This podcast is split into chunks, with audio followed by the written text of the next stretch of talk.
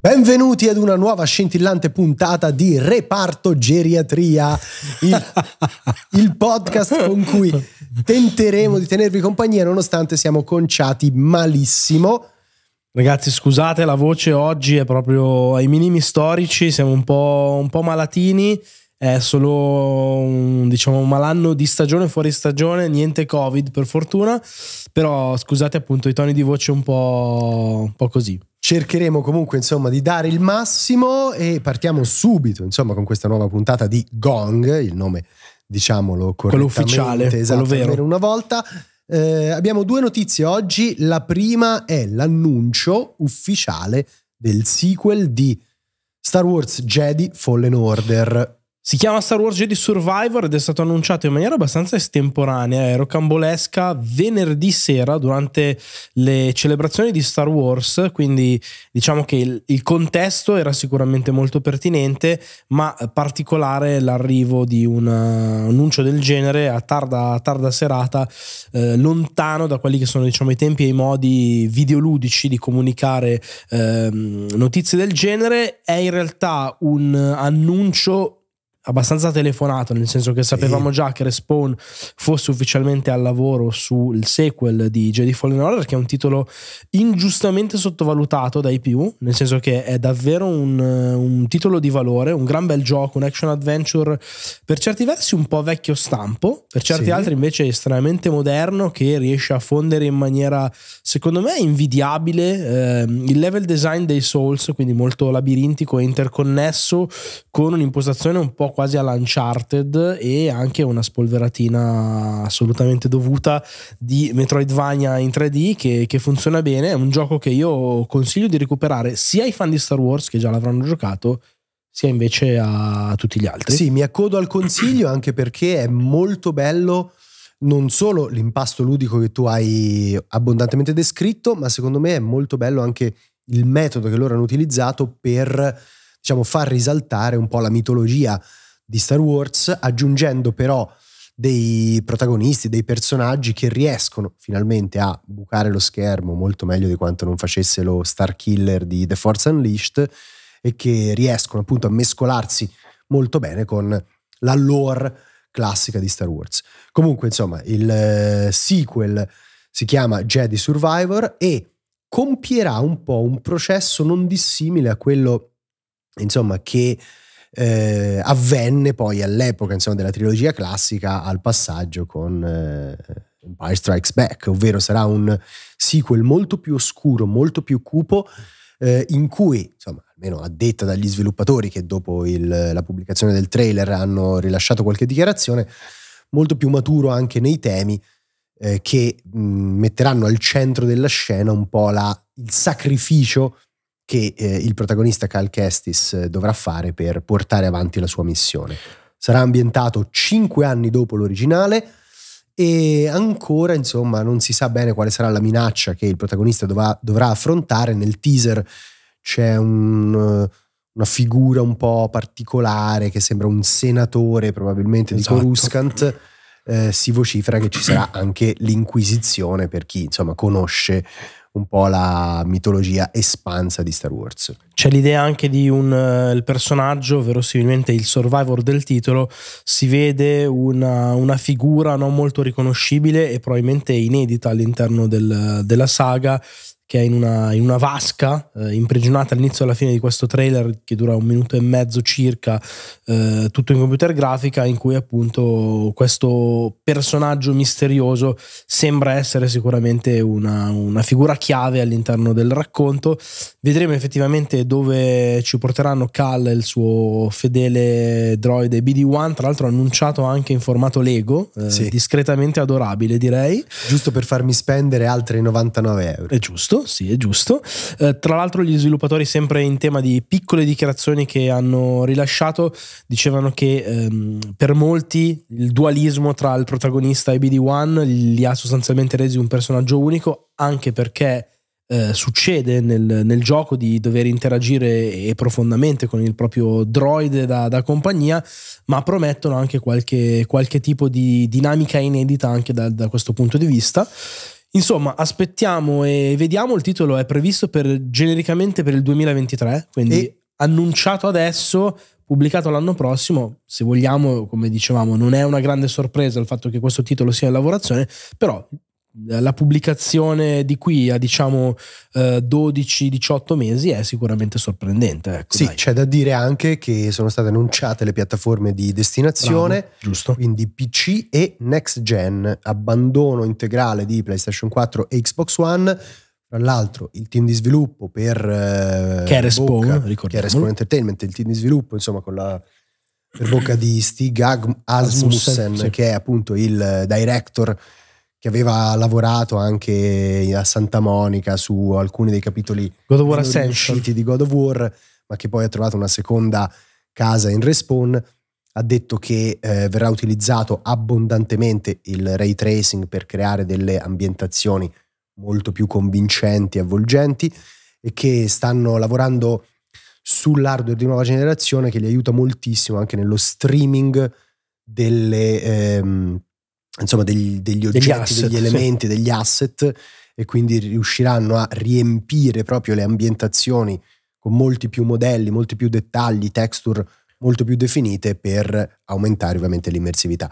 Si tratta di dichiarazioni, un po' di marketing, un po', certo, insomma, però diciamo che, tra l'altro, già l'originale io l'ho giocato personalmente su console di nuova generazione, su Serie X, e all'interno del Game Pass già l'originale si presenta comunque in maniera visivamente interessante. Non è chiaramente un gioco next gen, però si difende molto bene con i 60 fps, anche è molto godibile. In chiusura, ultimissima cosa, tra Dead Space Remake e questo, diciamo che il 2023 di Electronic Arts sembra promettere molto molto molto molto bene. Speriamo che non combinino guai, però dai, vediamo.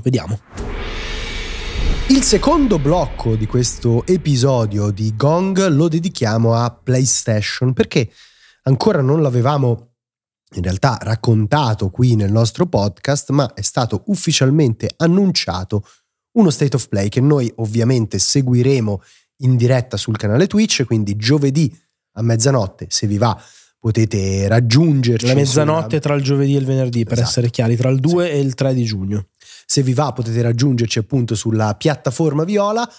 Un annuncio, insomma, che in realtà ci aspettavamo da un certo punto di vista, perché abbiamo sempre detto il periodo E3 resta importante per tutta l'industria, nonostante manchi la fiera rosangelina ufficialmente. L'E3 c'è, ma non c'è, diciamo così. Esatto, ma un annuncio che sul fronte contenutistico ci ha lasciati un po' spaesati o comunque sorpresi, perché ci aspettavamo God of War, invece sembra proprio che God of War non ci sia e che lo State of Play si concentri su altro. Sì, era quasi scontato immaginarsi un appuntamento di comunicazione addirittura forse al 100% focalizzato su Ragnarok, ovvero la nuova avventura di Kratos, teoricamente in pubblicazione nel corso dei prossimi mesi, quindi entro la fine del 2022. Io voglio continuare a crederci, non so se Francesco tu sei dalla mia parte oppure no. Sì, devono lanciarlo. Ok, siamo d'accordo.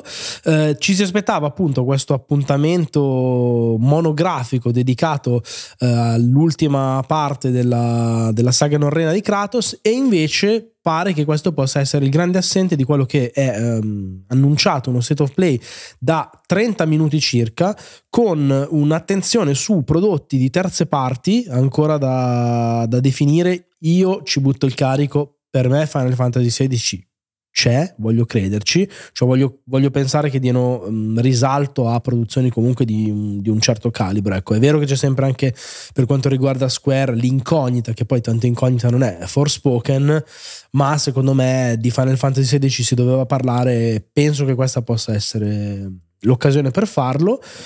al di là di quelle che sono, diciamo, i titoli terze parti, in cui possiamo poi anche inserire Stray, che per esempio è un indie di Annapurna, sempre stato associato a livello di comunicazione a PlayStation, dovrebbe uscire quest'estate, anche lì la cornice è proprio perfetta.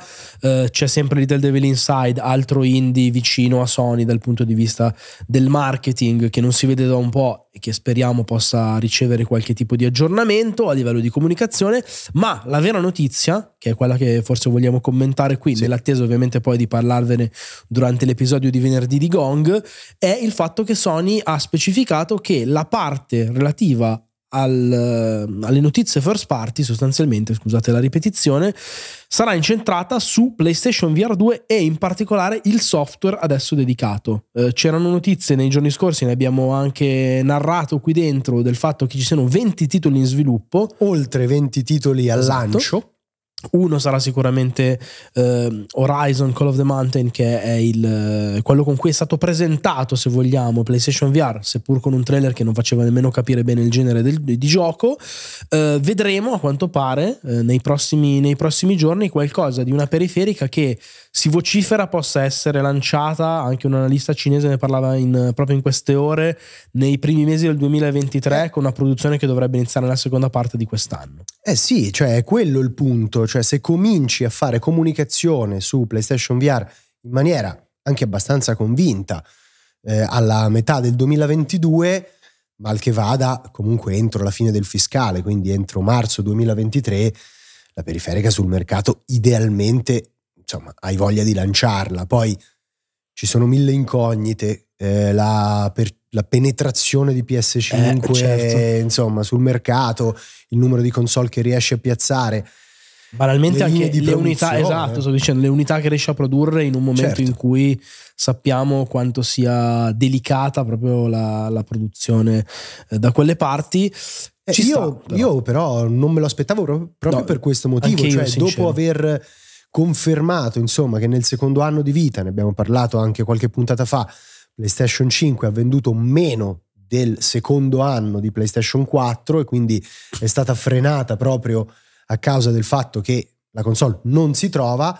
Mi aspettavo che per vendere una periferica che per funzionare ha bisogno della console, non è in nessuna misura standalone, ecco, questo sicuramente ci volesse qualche tempo in più. E invece ti aggiungo un ulteriore carico in chiusura, il fatto che la realtà virtuale, lo abbiamo detto tante volte e lo ripeteremo ancora probabilmente, sia particolarmente difficile da comunicare, da vendere e da presentare in quanto contenuto fortemente esperienziale, cioè devi provarla coi tuoi occhi, coi tuoi sensi, per capire effettivamente come funziona.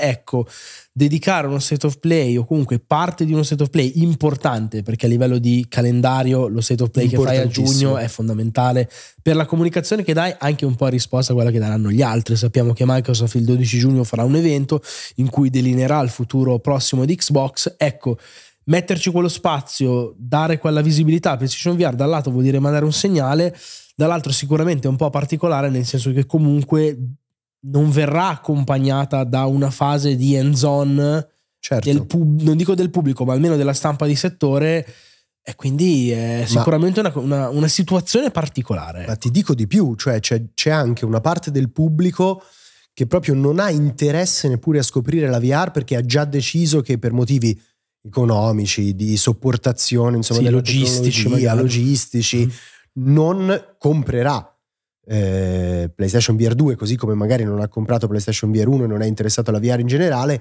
e quindi tu sacrifichi una parte, insomma, del minutaggio di questo State of Play, che comunque è abbondante, però la sacrifichi solo per una nicchia molto molto contenuta del tuo pubblico potenziale. Vediamo un po'. Peggio per loro, però. Insomma. Mandiamo questo messaggio da Gong. Peggio per chi non si interessa alla VR, perché è comunque uno strumento, voglio usare questa definizione, con un sacco di potenziale, certo ancora acerbo per certi versi, ma magari proprio PlayStation VR 2 riuscirà, come posso dire, a rendere più agevole il discorso. Ma non abbiate preclusioni, perché ci possono essere tante sorprese da questo punto di vista, che già esistono anche banalmente con un MetaQuest 2.